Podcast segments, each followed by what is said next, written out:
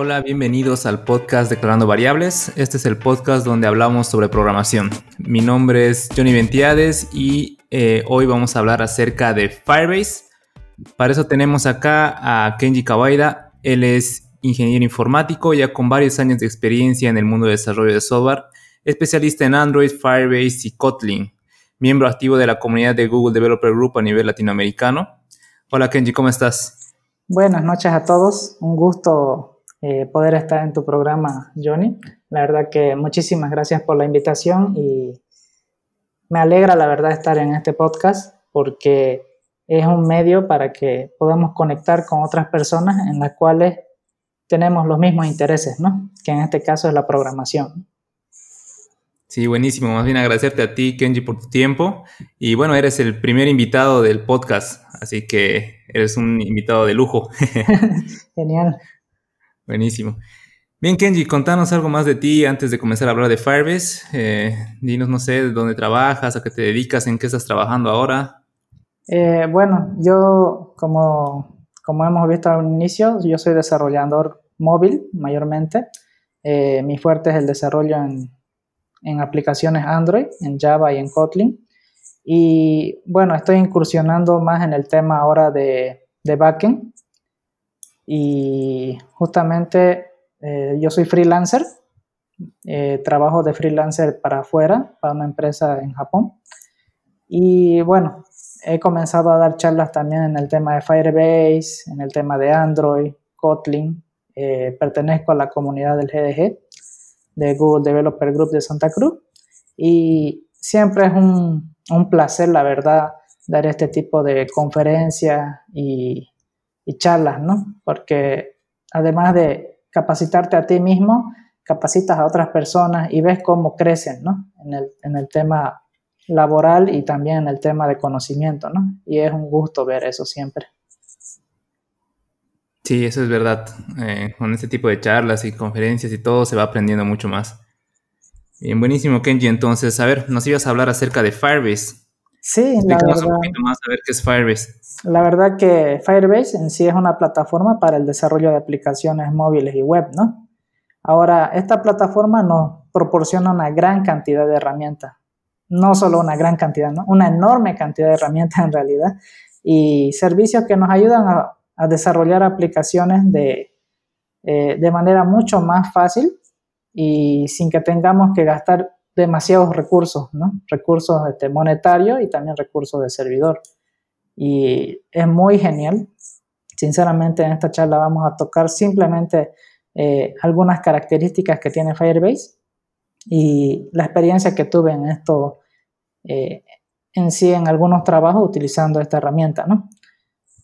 Entonces, este, Firebase, eh, en sí, cómo comenzó su historia o cómo se creó Firebase, fueron creados por Andre Lee y James Taplin fue creado por, en el 2011 por medio de una startup, ¿no? No es que eh, Google lo creó Firebase, en realidad fue creado por una startup llamada Envolve y todo comenzó simplemente como una plataforma que proporcionó a los desarrolladores en ese tiempo una API que permitía integrar sistema de chat en tiempo real en sí, ¿no? Para sus páginas web. Pero al ver que está, estaba evolucionando en gran escala, muchos desarrolladores eh, comenzaron a utilizar eh, esta herramienta para, para, otros usos, ¿no? Entonces fue ahí donde decidieron este, separar las funcionalidades, ¿no? Y comenzó a haber otras herramientas, además de, de, la base de datos en tiempo real, ¿no? Y ya para octubre del 2014, Google compró Firebase, ¿no? Ahora, Firebase, este, eh, como se mencionó, tiene un, conjunto de herramientas de los cuales se dividen eh, por características esos servicios, ¿no? Hay la, área de, desarrollo, la área de calidad y la área de crecimiento. Entonces, eh, por cada una de esas características tiene cierta cantidad de herramientas. Solo por mencionar, tenemos en la área de desarrollo, tenemos este Cloud Firestore, MLKit, Cloud Function, Authentication, Hosting, o la de calidad tenemos este Crashlytic, eh, Performance, TestLab, la de crecimiento tenemos el famoso Analytics, Dynamic Link. Entonces, hay un montón de herramientas este, en Firebase. Eh, aproximadamente son eh, más de 15 herramientas que tiene y cada uno tiene una funcionalidad específica, ¿no? Sí, buenísimo. Entonces, eso es bueno aclarar, ¿no? Que Firebase no es solamente una base de datos, porque muchos lo ven como solamente una base de datos y es como la punta del iceberg, ¿no? Entonces, a ver, explícanos un poquito más cómo es que funciona este, tema de la base de datos, porque sabemos que hay bases de datos eh, un montón, ¿no? Desde MySQL, Postgres, MongoDB, etcétera. ¿Qué, qué, eh, ¿Qué hace diferente que Firebase sea tan cotizado entre los desarrolladores, especialmente móviles? Eh, en realidad, lo que más me gusta a mí de Firebase es de que tú no tienes que preocuparte nada, absolutamente nada del lado del backend con esto. Porque Firebase ya te da todas las herramientas para que tú simplemente lo utilices en el móvil. Entonces, solamente por poner el ejemplo del tema de la base de datos, eh, en, en, Firebase se separan en dos herramientas, ¿no? Uno es Real Time Database y el otro es Cloud Firestore.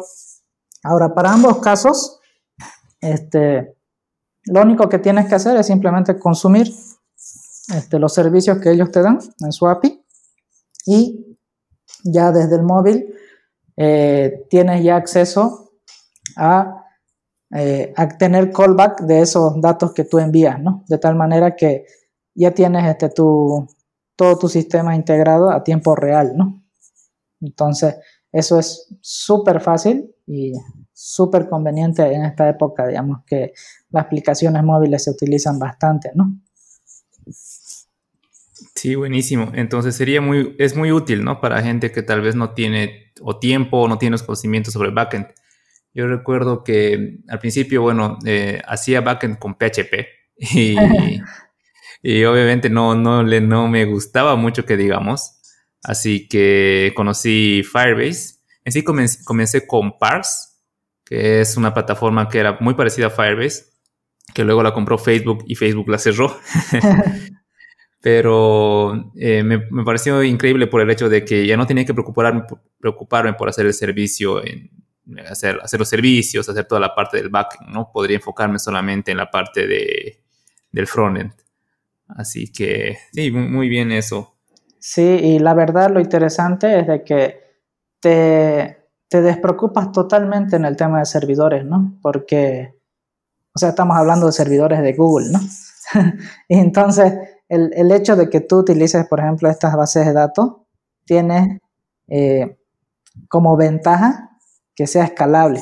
Entonces, si tu aplicación de la noche a la mañana sube, digamos, su cantidad de personas que lo van a utilizar, los servidores lo van a soportar porque son escalables, ¿no? Entonces, tú te despreocupas totalmente de eso, ellos te lo van a administrar y, y listo, o sea, ya tienes tu, tu backend súper completo para ese, en ese aspecto, ¿no? Excelente. Y ahora, eh, explícanos un poquito cómo es que pasa eso, ¿no? Porque hemos hablado en teoría cómo funciona, pero ¿qué nos provee Firebase para empezar a interactuar con su base de datos? O sea, más, más a detalle.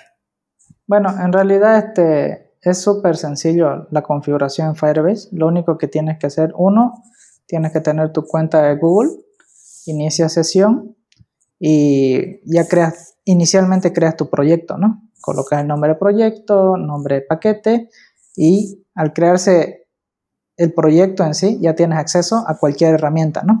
Ahora, por cada herramienta tú tienes que eh, importar sus respectivas librerías, ¿no? Una vez que importas las librerías respectivas, lo único que tienes que hacer es conectar tu aplicación a esa herramienta que, que vayas a utilizar, ¿no?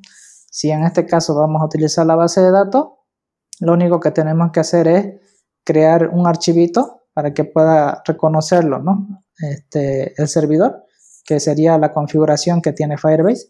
Entonces le colocas la firma de tu paquete o sea, su SSH, su SHA, perdón, eh, le colocas en ese archivo y ya tienes directo la conexión. Ahora, a nivel de código, simplemente sería abrir la conexión y comenzar a escribir. comienzas a escribir y tienes tus eventos, tus escuchadores que van a decir este, si alguien ha escrito en la base de datos, si tú eliminas, si tú escribes, este, todos esos eventos automáticamente a ti te va a llegar, ¿no? Entonces, la verdad, podrías hacer una aplicación en menos de una hora, fácil con todo esto, ¿no? No, no tiene ninguna dificultad en crear una aplicación con la base de datos de Firebase. Sí, correcto. Em, sí, la verdad es bastante fácil de usar, ¿no? Como tú indicas, eh, importa la librería, hace unas configuraciones que son menores, básicamente es pasar algunos datos y ya, y uno empieza a usar las, eh, las funciones que ya vienen precargadas, el guardar en base de datos, leer en base de datos, eliminar o editar, y, ahí tienen callbacks y listo, ¿no? O sea, es súper sencillo. Y algo que me gusta igual bastante es el tema de la autenticación, ¿no? Que uno siempre se pierde tiempo haciendo la autenticación tanto por Facebook, Google, Twitter o por correo. Entonces Firebase tiene su... Eh, tiene una parte en la cual igual abstrae todo eso y te lo da casi ya para que tú lo copies, lo pegues y, listo. ¿no? La documentación igual es bastante buena. Sí, es excelente. sinceramente, eh, desde que apareció Firebase, la autenticación lo he utilizado y en todos los proyectos, en la mayoría en sí de los proyectos que echan en aplicaciones móviles, simplemente fue copiar y pegar el mismo módulo. Porque, porque es tan sencillo, o sea, cómo te lo eh, coloca en sí las cosas, es tan sencillo de utilizarlo que yo ya tengo hecho un módulo en sí genérico para que te soporte ese tipo de autorización, digamos, de inicio de sesión. Entonces, si un cliente me dice, sabes, quiero un inicio de sesión, pero con verificación de correo, digamos. Ah, ya, lo habilito solo eso y ya me funciona. Ahora, si otro cliente me dice, quiero eh, un inicio de sesión, pero quiero que sea con habilitación de SMS, lo habilitas y ya funciona. Entonces, eh, muchas veces es simplemente habilitar, nada más, ¿no? Y te olvidas totalmente de la de recuperación de contraseña, te olvidas el tema de que se manejen múltiples usuarios con distintas redes sociales, te olvidas la validación de que exista un correo para varias cuentas, todo eso se lo pasas a Firebase. Firebase te lo gestiona absolutamente todo, ¿no? Lo único que yo hago es simplemente guardar mi, usuario y, y, su token de, que me genera Firebase en mi base de datos personal, digamos, ¿no? para hacer ya otros tipos de transacciones, ¿no? Pero el tema de la autorización y todo lo demás se lo paso a Firebase, digamos, ¿no? Y como hemos dicho al inicio, este, ¿qué, otro servidor más seguro hay que, el de Google, digamos, ¿no? Entonces, literalmente te deslindas, ¿no? El tema de servidores ahí. Sí, buenísimo. Sí, uno, uno de mis clientes me decía, eh, que le parecía muy buena la aplicación porque era bastante rápida, ¿no? Al descargar datos, descargar imágenes y todo, entonces le encantaba eso, ¿no? Entonces, bueno, ahí entra la magia de Firebase, que sus servidores, eh, bueno, los servidores de Google son muy buenos. Sí, la verdad que sorprende, sorprende la velocidad de respuesta y he, he hecho pruebas, digamos, en otros proyectos con miles de conexiones y no ha tenido ni un poco de latencia, es increíble, la verdad, en ese sentido. Sí, buenísimo. A ver, entonces, comentanos qué proyectos has hecho con, Firebase. Un proyecto interesante el que nos puedas comentar para ver qué has tocado, qué, herramientas has utilizado y cómo te ha facilitado Firebase para hacer ese proyecto. Bueno, eh, utilizar todas las herramientas como tal de Firebase es un poco complicado, ¿no?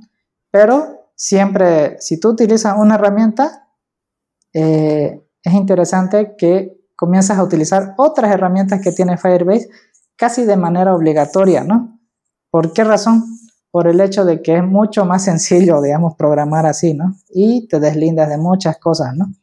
Entonces, en la mayoría de los proyectos siempre he utilizado el tema de la autenticación, el tema de la base de datos, este, ambas bases de datos, el Real Time Database y el Cloud Firestore. También he hecho uso de su del storage, que es, sí, eh, es para el almacenamiento de fotos y videos.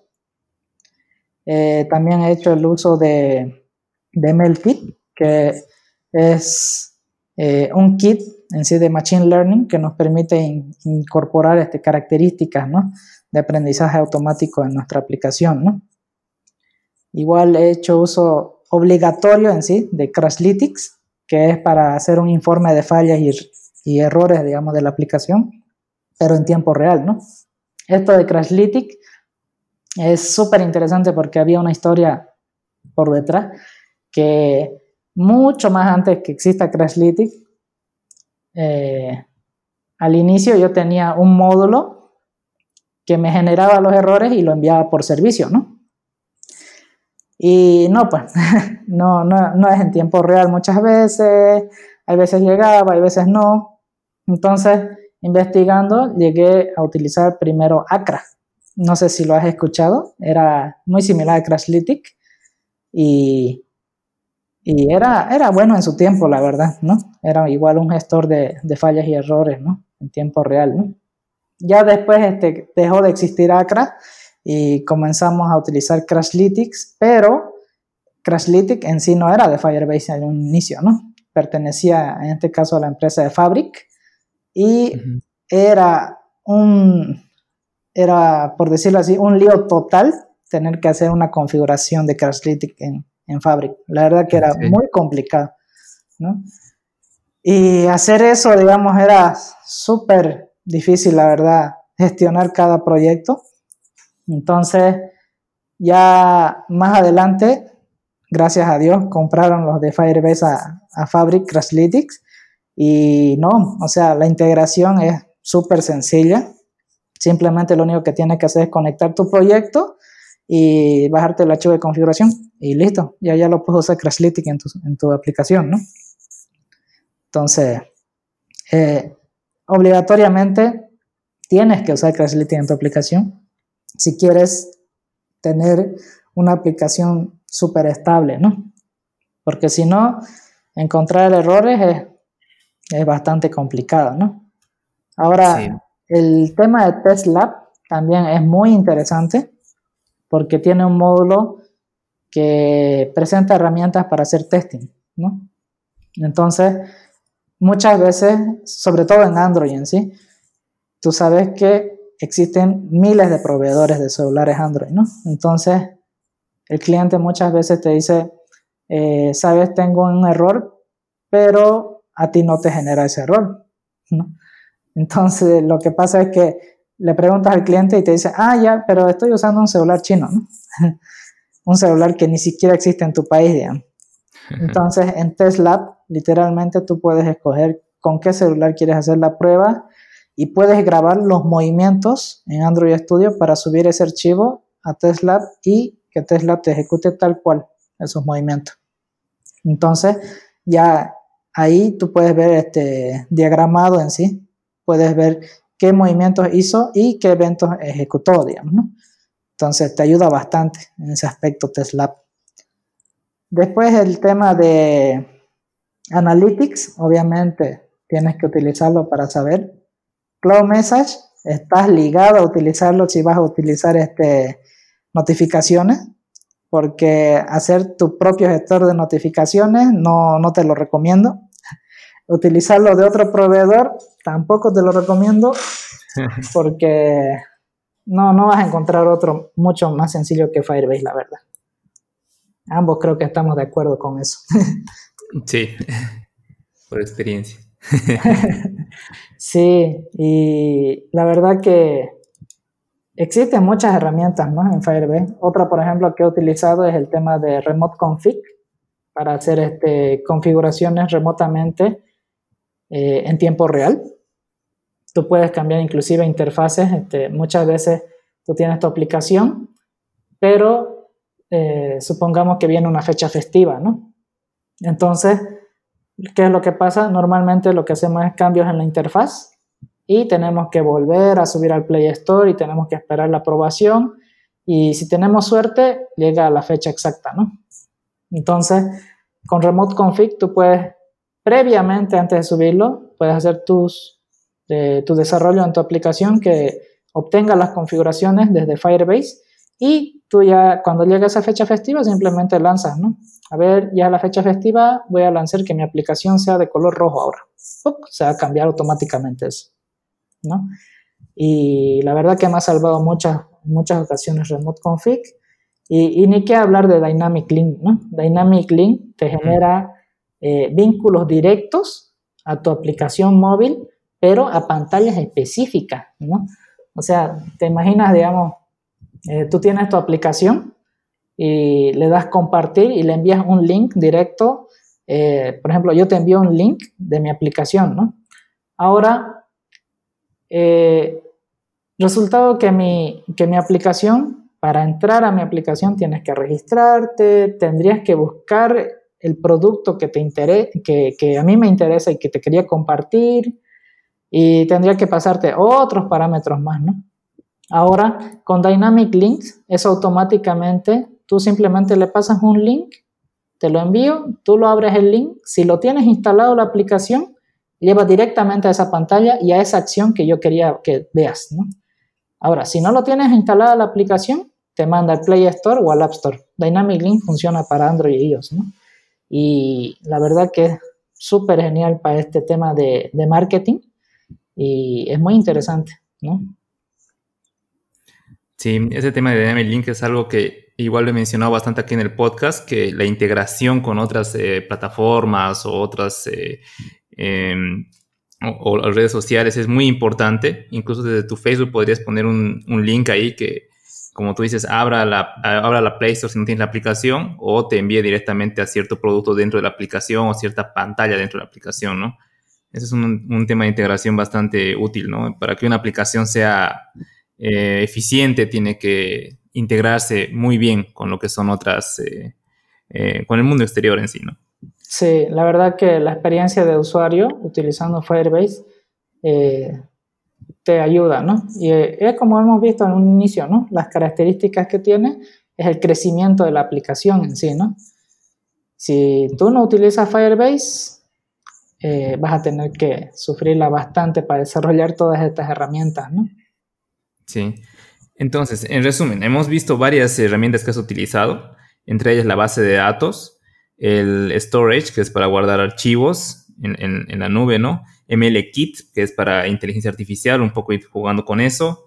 También Crashlytics, que es eh, un, servicio, una herramienta que, nos, que básicamente te envía el correo electrónico, el lugar donde ha crashado tu aplicación, o sea, el, número, la número, de, número de línea eh, donde ha crashado tu, aplicación para que tengas un track cuando la, bueno, de, la persona que haya utilizado, ¿no?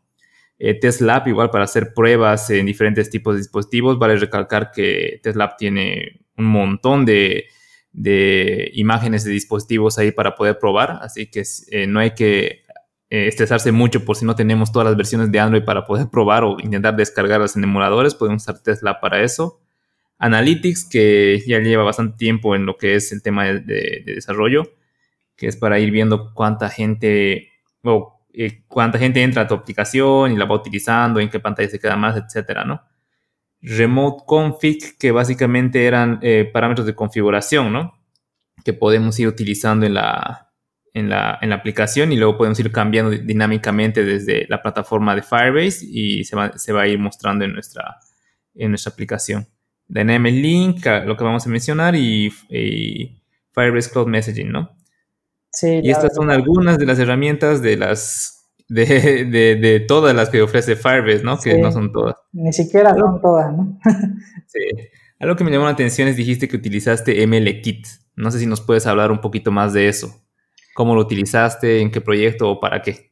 Ya, MLKit lo he utilizado para un proyecto donde en este caso tenía que sacar la información de una tarjeta, ¿no? De una tarjeta de presentación. Entonces, tenías que sacar el, texto en sí, ¿no? Como un OCR, ¿no? Entonces, sacaba esa la información del texto y lo podía guardar o podías editarlo previamente, ¿no? Y bueno, aunque hay otras API que te permiten hacer eso, con MLX la diferencia es que tú puedes hacerlo eh, lo, interesante es que tú puedes hacerlo offline si tú quieres, ¿no? Entonces, eh, es muy práctico en ese aspecto, ¿no?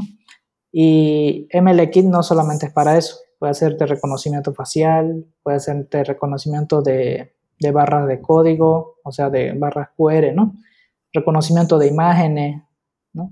Inclusive tú puedes crear tu propio, eh, tus propios modelos personalizados, ah, o sea, está ligado a TensorFlow, a TensorFlow Lite, y tú puedes este, ligarlo los modelos que tú desees, ¿no? Entonces, es bastante potente, la verdad, MLKit, ¿no? Para, para, que sea, digamos, un módulo para el móvil, es, es, full, la verdad, en ese aspecto. Sí, buenísimo. ¿Y cuánto te llevó, cuánto tiempo te llevó a hacer eso con MLKit? Ese tema de sacar, de, o sea, me imagino que le has sacado foto a una, no sé, a, una, a la tarjeta que mencionabas y de ahí tenías que pasar esa foto al, a la librería de MLKit y de ahí sacar los datos, ¿no? ¿Cuánto tiempo te ha llevado eso? Si te soy sincero, me ha tomado más tiempo sacarle la foto. ¿Por qué razón? Es que justamente tenía, por urguete, digamos, este, de mi celular, le puse una versión beta de Android 11, ¿no? Y desgraciadamente en Android 11 tú no puedes acceder directamente a la, a la, o sea, a los archivos externos del celular, ¿no? Entonces, investigando eso y viendo que no se podía sacar foto, entonces ahí tardé más que hacer la implementación en MLKit. ¿no? En MLKit he, tardado en menos de un día, lo he hecho eso. ¿no? Ah, buenísimo. O sea, menos de un día poder eh, eh, poner un, básicamente un eh, sistema de machine learning en tu aplicación que pueda sacar texto de una imagen, ¿no? O sea, claro. es, algo bastante avanzado, ¿no? Es bastante, bastante no, bueno. Sí, sí. Yo, yo estoy seguro que si recordamos a tiempo atrás, hacer hacer reconocimiento solamente de texto era, era, era una hazaña completa, ¿no? Yo me acuerdo que hice mi primer reconocimiento de texto en la universidad y era un caos total, la verdad era bastante complicado, ¿no? En ese tiempo. Sí, sí, eso es verdad. ¿Y, y, qué, tan, ¿Y qué tan complicado fue implementarlo en el tema de líneas de código, no sé, las funciones? en base igual a la documentación que tienes, si se entendía, no se entendía. Eso es lo bonito de Firebase. Firebase, su documentación está en español. está en español y tiene todos los ejemplos de manera que tú solamente tienes que copiar y pegar, ¿no? Obviamente que hay algunas modificaciones que tú tienes que hacer, pero es súper sencillo, eh, está súper bien documentado de tal manera que, que tú escoges, ¿no? Por ejemplo, en el caso de, eh, de database, ¿no? Yo, yo he utilizado tanto para móvil y si quería usarlo para web, ahí tenía ya las opciones para usarlo, ¿no? Las herramientas y simplemente tenía que copiar el código y, hacer unas pequeñas modificaciones, ¿no? Entonces, tiene una documentación espectacular, la verdad. Buenísimo. ¿Y en qué plataformas podemos usar Firebase? A ver, coméntanos un poco más de eso. Firebase tú puedes usar en la plataforma móvil y web, ¿no? Este, puedes utilizarlo en iOS, puedes utilizarlo en Android, puedes utilizarlo si quieres en Go, ¿no? Entonces, lo último que he utilizado fue en, JavaScript. este, entonces, existen múltiples plataformas en las que tú puedes utilizar y simplemente tienes que importar la librería y darle su uso, ¿no? No necesitas hacer otra cosa más en sí. Sí. Y, vale también la pena recalcar que igual lo puedes utilizar en el servidor, ¿no? Para muchas de las, eh, por ejemplo, si uno quiere hacer, eh, trabajar con los tokens que ofrece Firebase o hacer el registro o actualización de datos desde tu servidor al, servidor de lo que es eh, Google, lo puedes hacer. Yo justamente estoy trabajando en eso ahora, implementando Firebase a nivel de, servidor, ¿no? Porque el proyecto que yo lo tengo, que, que yo estoy trabajando en frontend, que es con Angular, no, no, comenzó siendo Firebase, comenzó siendo, no, no utilizaba Firebase para nada. Entonces, la mayoría de los endpoints o eh, la, información que se, que se trabaja, entonces se lo trabaja a nivel de servidor. Entonces, en la parte de servidor es donde estamos haciendo la implementación, ¿no? Sí, la verdad que te facilita un montón en ese aspecto también, ¿no? Sí, sí, pero bueno, es bastante, bastante bueno la documentación de Firebase como indicas. Y una, y una consulta, ya hemos hablado de varias herramientas, hemos visto varias eh, características que son muy buenas, pero está muy bueno para ser cierto. Eh, ¿Cuál sería el precio de utilizar Firebase? Estarías ligado a muchas de sus herramientas. Ese yo creo que sería el precio más alto, ¿no? Que, que veo en sí. Porque si hablamos de precio de dinero, no, no utilizas casi nada. O sea, no te, no te consume casi recursos monetarios, ¿no? La mayoría de sus herramientas son gratuitas y si vas a utilizar este, la versión de paga, tienes un cierto límite gratuito y ya recién luego te cobran, ¿no?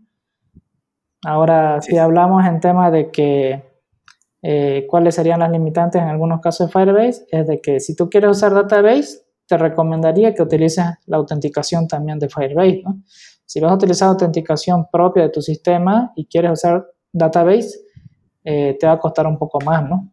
Por el hecho de, de, la seguridad, digamos, ¿no? De que solamente tus usuarios puedan entrar a la base de datos, ¿no? Eh, tendrías que integrar eso más, digamos.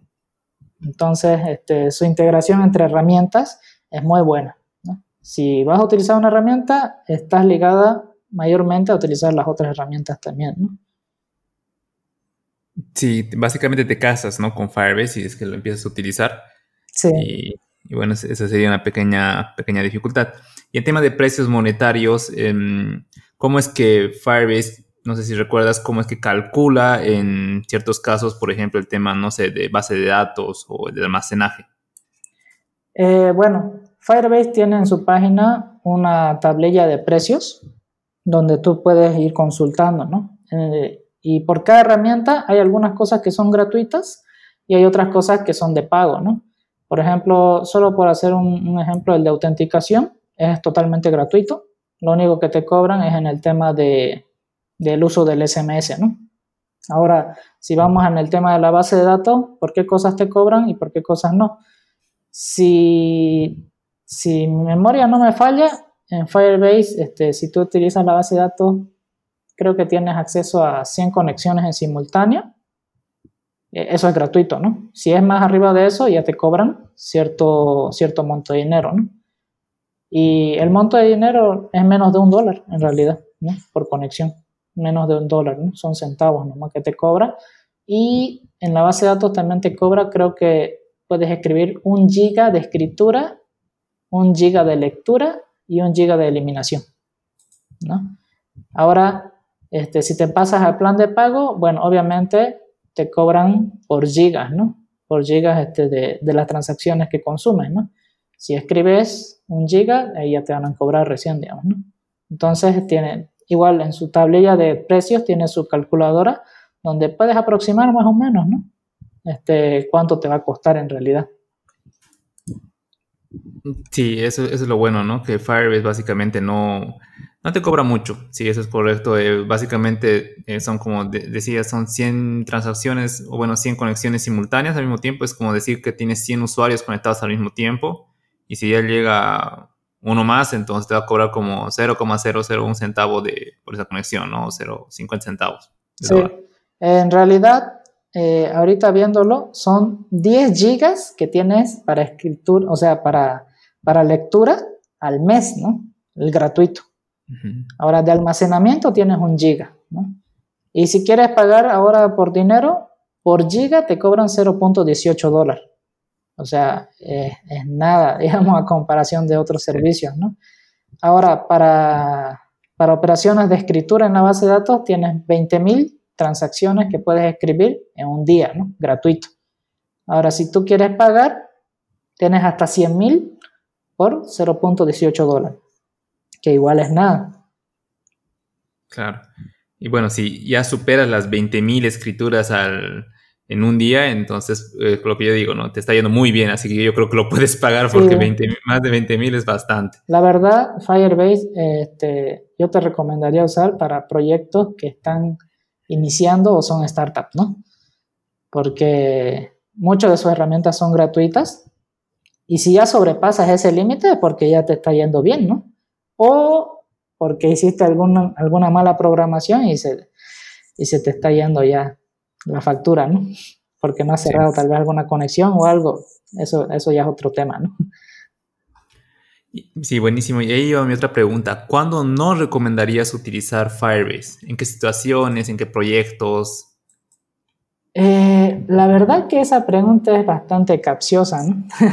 Porque no utilizar Firebase creo que yo no te recomendaría, más bien te recomendaría utilizar Firebase al contrario, ¿no? Porque eh, siempre, o sea, la idea de la programación es que tú hagas programas que sean eficientes en el menor tiempo posible, ¿no? Entonces, para eso existen este tipo de herramientas en sí. Entonces, el hecho de usar ya una herramienta que ya está desarrollada y que existe, que hace esa funcionalidad, debes utilizarla, ¿no? En sí. Ahora, ¿en qué? En el peor de los casos, ¿cuándo no utilizaría Firebase? en el caso de que algún cliente tenga eh, una necesidad muy, o sea, tenga un requerimiento muy, muy especial, digamos, ¿no? Muy personalizado, ahí es la única, es la única ocasión, digamos, que no utilizaría Firebase, ¿no? Sí, y vale, vale igual la pena mencionar que, bueno, Firebase es un SDK y por debajo este es un proyecto, o sea, cuando tú creas un proyecto en Firebase es un proyecto de Google Cloud. Entonces, es una buena introducción para la gente que quiere iniciarse con Google Cloud, eh, porque en cierto punto, igual cuando uno ya va adentrándose más, va a ir entrando más igual a la plataforma de Google Cloud. Y bueno, si uno luego quiere eh, crecer, eh, quiere expandir ese, ese, proyecto que tiene, ya va a pasar a usar lo que es Google Cloud, ¿no? Más opciones va a encontrar en Google Cloud, que Google Cloud igual tiene un montón de opciones. Y si hemos visto que tiene como 15 herramientas acá Firebase, entonces Google Cloud tiene más de 50. Es un mundo aparte. Sí. Podríamos decir que el SDK de Firebase es como la, antesala a lo que es eso, ¿no? Es una forma más fácil de utilizar eh, Google Cloud. Así que sí, yo creo que no, no, encontraría, sería muy, muy, eh, muy raro el caso en el que no, no sería bueno usar Firebase. Y bueno, programando uno siempre se va a topar eh, con Firebase, ya sea para las eh, notificaciones, ya sea para, eh, no sé, base de datos, almacenaje, incluso el hosting que es gratuito se puede, se puede llegar a utilizar, ¿no? O Crashlytics, que es una herramienta que muy difícilmente la encuentras en, ese nivel en otro, en otro lado, ¿no? No, no encuentras eso. Y si tú lo desarrollas, este, nada te asegura que va a estar bien y además de que te vas a demorar tiempo también, ¿no? Claro. Claro, y sí, e-, eso es verdad. ¿Y dónde podríamos saber más de Firebase, Kenji? ¿Dónde nos recomendarías buscar, ver, leer? La verdad. Mantenerse al tanto, porque también Firebase es. Eh, yo recuerdo que cuando comencé a utilizar Firebase había como cinco herramientas y ahora, como tú dices, son más de 15. Sí, la verdad es que la documentación de Firebase es el mejor lugar que puede uno que uno puede consultar, ¿no? Ahora, ¿Qué más te recomendaría? Te recomendaría que siempre estés este, atento a las comunidades que existen, ¿no? Por ejemplo, en este caso, en la comunidad del GDG siempre damos este, eh, charlas sobre esto, sobre algunas novedades que siempre salen. Entonces, para eso muchas veces se utilizan las comunidades, ¿no? Para estar al tanto de las tecnologías, ¿no? Sí, buenísimo. Igual las charlas y todo eso, ¿no? Eh, igual Firebase tiene su blog donde uno puede entrar y bueno, y ve las, eh, lo que van escribiendo igual eh, eh, Google Developer Experts en Firebase o igual en parte del equipo de Google, ¿no? Exactamente. Muy bien. bueno, creo que hemos abarcado bastante acerca de lo que es Firebase y hemos hablado muy a fondo. Hemos hablado la punta del iceberg, pero eh, se, nos ha, extendido harto, ¿no? Es, la verdad, Firebase es, para, hablar bastante. Cada herramienta podríamos extendernos hartísimo. Estamos hablando solamente a nivel general todo esto ahorita, ¿no? Sí, correcto. Entonces, em, bueno, dejando un poquito al lado de, de Firebase, quería hacer unas preguntas a ti como desarrollador. Eh, bueno, eh, indicar a la audiencia que yo conozco a Kenji ya bastante tiempo, más de dos años creo, ¿no? Eh, por parte del GDG. Y hemos hecho, trabajado en bastantes eventos. El último evento que realizamos juntos, Kenji, ¿cuál fue? El, Android. Android 11. Android 11, sí. que nos tocó ya hacerlo online, ¿no? Por el tema de la, de la cuarentena. Pero salió bastante bien. Em, a ver, algunas preguntas que tenía para ti. ¿Consideras que es mejor especializarse o conocer un poco de todo? Eh, sinceramente, mi, mm, para mi gusto, siempre yo veo que especializarse es mejor, ¿no? Especializarse, ¿a qué me refiero? a que te especialices en las herramientas que necesitas, ¿no? Ya luego puedes ir incursionando a otras herramientas. Porque al intentar abarcar todo, muchas veces solamente agarras pedacitos, digamos, ¿no? Entonces, este, no lo aprovechas eh, todo su potencial muchas veces de esas herramientas. En cambio, si tú te especializas en algo, eh, puedes hacer uso hasta exprimir todo su beneficio, digamos, ¿no? Entonces, es mejor siempre enfocarse en algo y ya luego ir aprendiendo nuevas cosas, ¿no? Buenísimo. Y si tú pudieras pedir algo a las grandes empresas de software, por ejemplo, en este caso a Google, relacionado con Firebase, eh, que, cambiaran algo en, la plataforma o, en otra, o aumentaran algo, no sé, en, la, en tema de APIs o servicios, ¿qué, qué les pedirías? Ah, buena pregunta esa. Te pregunto porque el encargado de Google nos está escuchando justo ahora. es muy. Eh, es un escucha activo del podcast y, puede que tome muy en cuenta lo que vayas a decir. Sí, ¿no? La verdad que eh, algo con lo que he estado un poquito complicándome fue en el tema de las reglas de la base de datos, ¿no? Y creo que lo mejoraría bastante el tema de la interfaz, cómo se gestiona las bases de datos. Porque hacer consulta muchas veces es un poquito más, más rústico. Eh, el tema, por ejemplo, la última, la última experiencia que tuve con, con la base de datos en Firebase, eh, hicimos pruebas, entonces hicimos miles de pruebas y el problema fue de que en la interfaz gráfica, en sí que tiene Firebase en su consola, no hay una opción para borrar todo.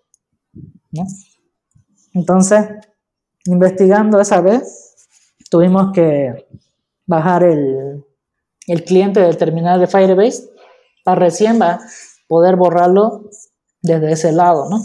Entonces, tal vez sería mejorar algunas cosas a nivel de la administración, ¿no? Eso eso la verdad sería lo único que cambiaría de momento.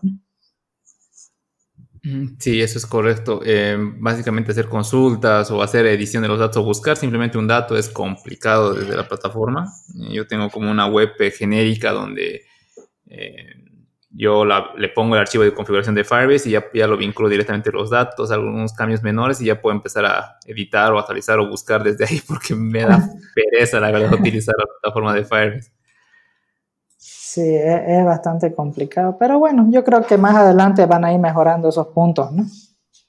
Sí, sí, y se vio, ¿no? Se vio el cambio desde Real Time Database hasta Firestore, que eran dos diferentes tipos de bases de datos que tiene. La primera fue Real Time, la segunda es Firestore, entonces en Firestore ya se pueden hacer filtros un poquito más avanzados, ¿no? Sí, en Real Time era, era un caso cuando tú tenías anidado demasiado, ucha, era complicado, digamos, ¿no?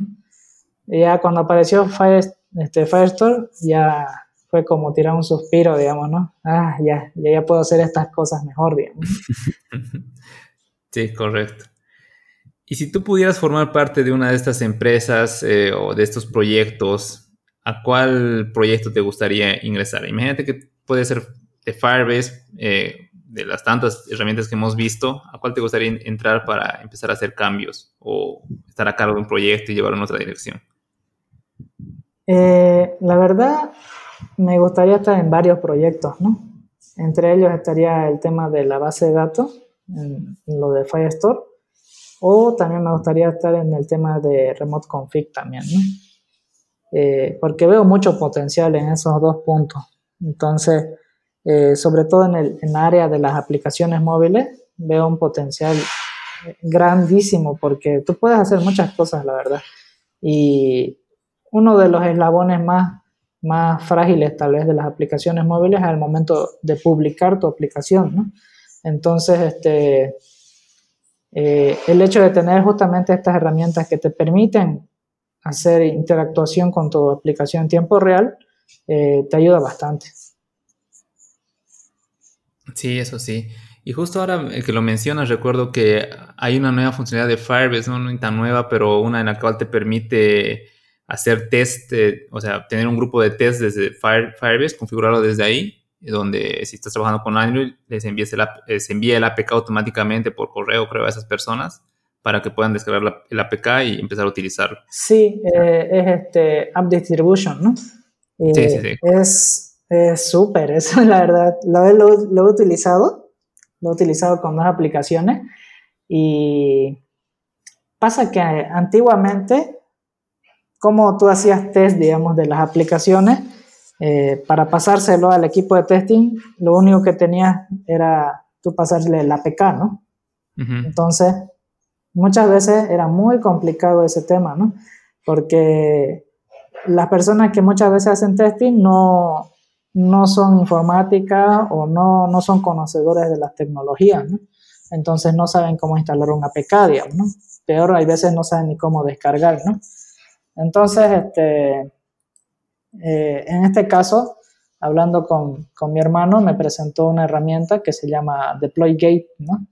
que justamente era para subir tus aplicaciones ahí y que lo puedan descargar desde otra aplicación ellos directo, ¿no? como un pequeño Play Store o para los que usan ellos este, como TestFly. ¿no?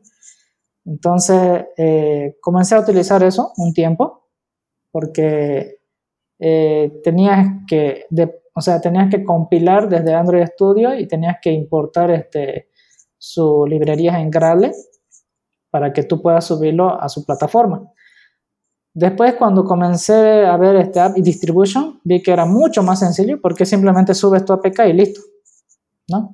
Y le puedes decir, eh, quiero enviarle esta APK a este correo, a este correo, a este correo, y lo único que le llega es un link que te hace descargar una aplicación de, Firebase donde tú ya descargas directamente como si fuera Tefly, ¿no? Entonces, eh, es súper sencillo, la verdad. Ayuda bastante en ese tema. Y no solamente es para Android, también te sirve para iOS.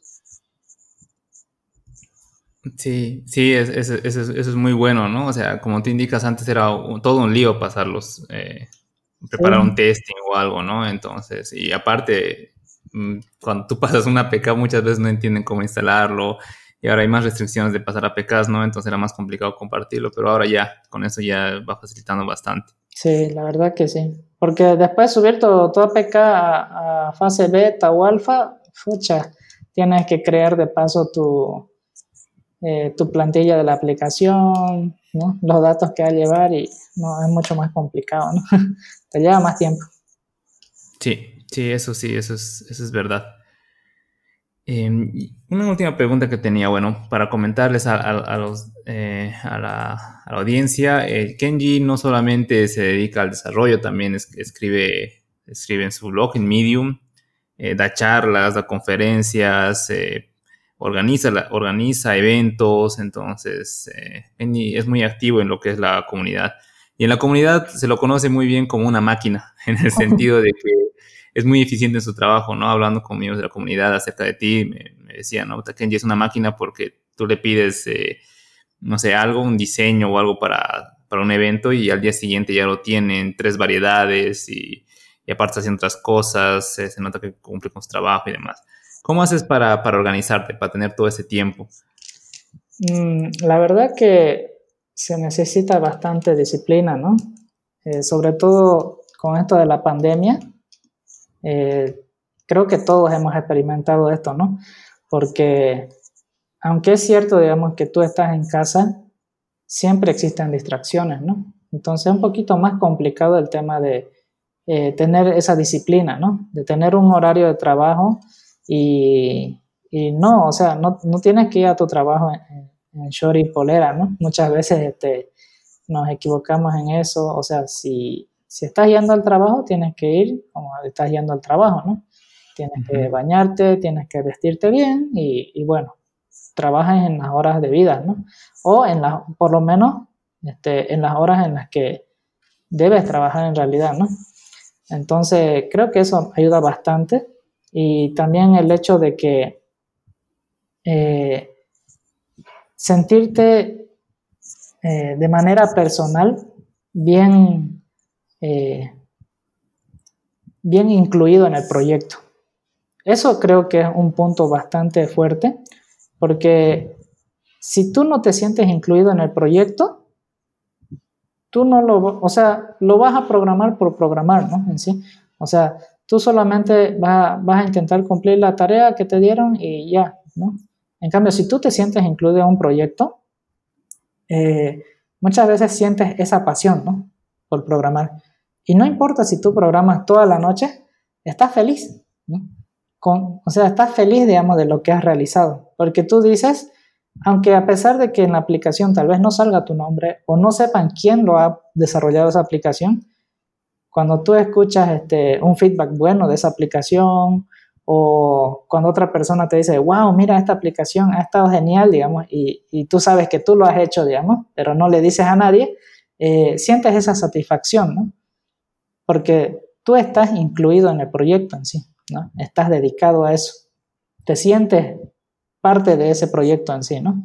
Es como si fuera un pequeño hijo para ti, ¿no? Entonces, eso creo que es muy importante, la verdad. Si tú no te sientes feliz o no te sientes ameno en, tu, en el proyecto que estás realizando, la verdad que es un poco complicado, ¿no?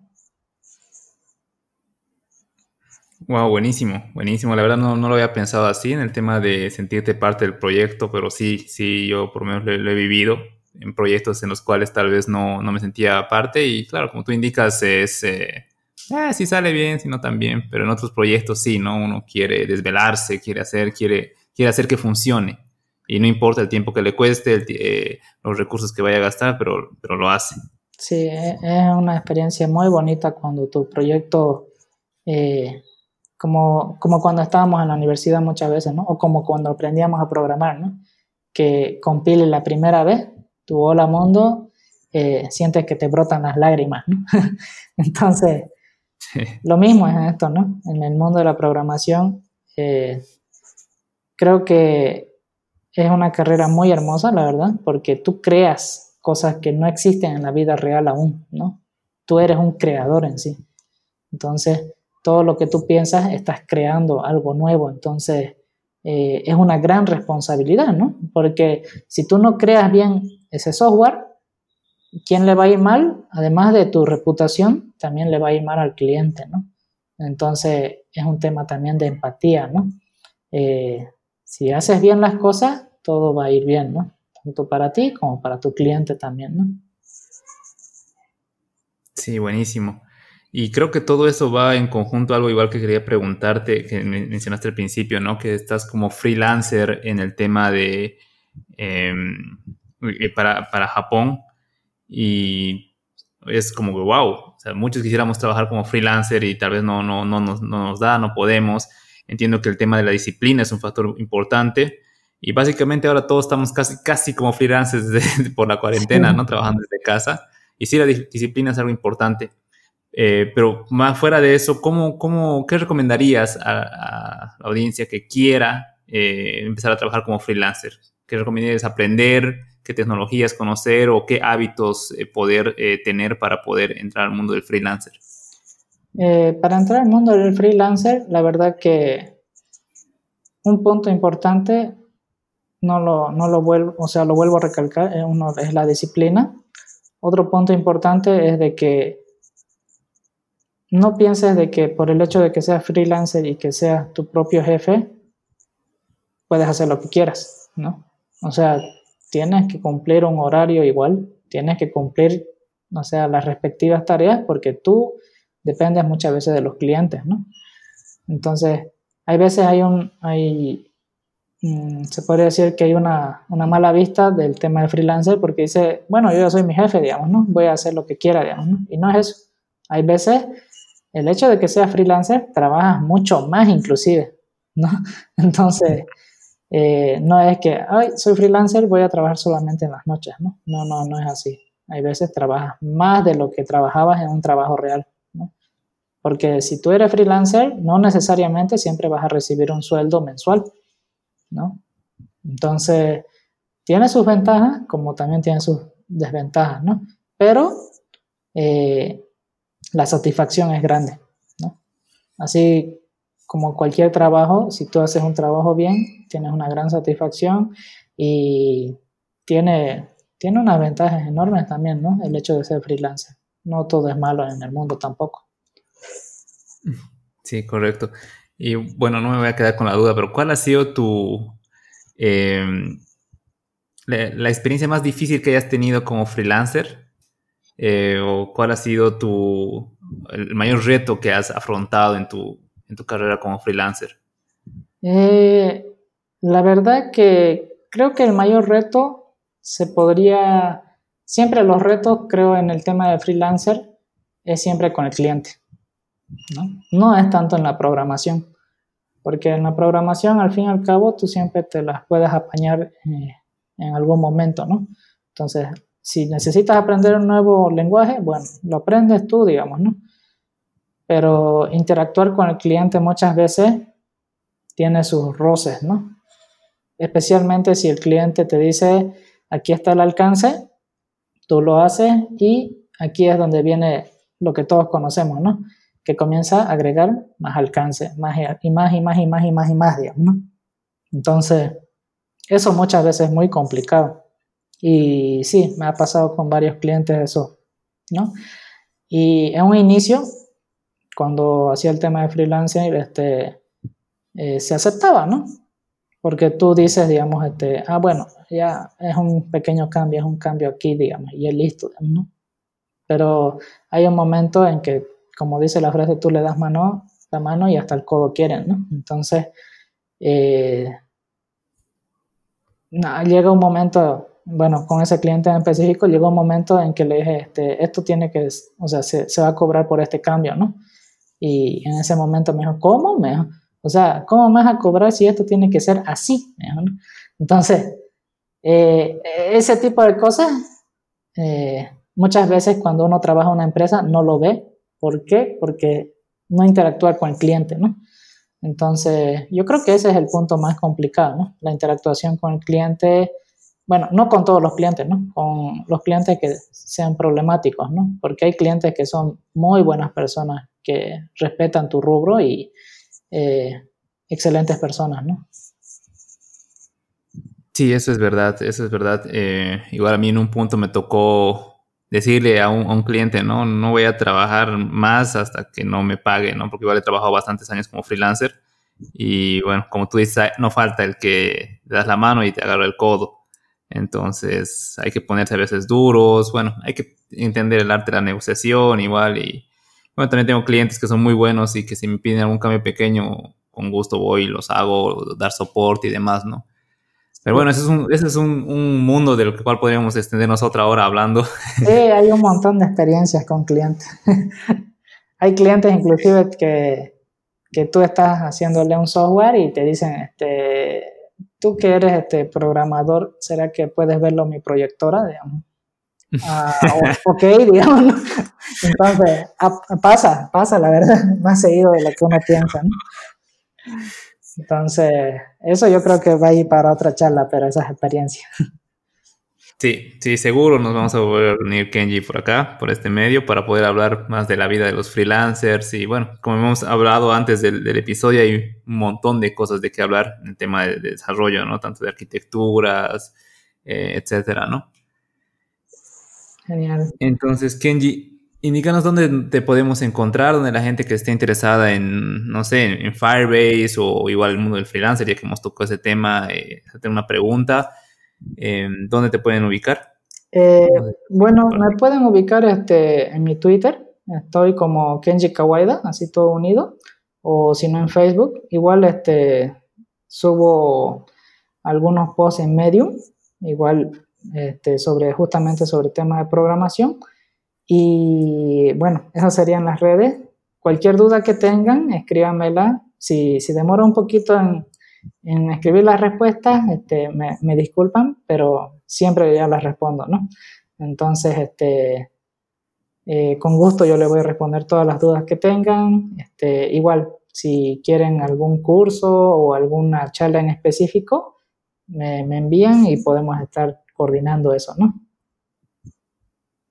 Sí, buenísimo. Y les recomiendo mucho el, eh, eh, la cuenta o el perfil de Medium de Genji. Sus artículos son muy completos. Tiene eh, algunos de Firebase ahí y de otros temas igual de programación móvil y demás.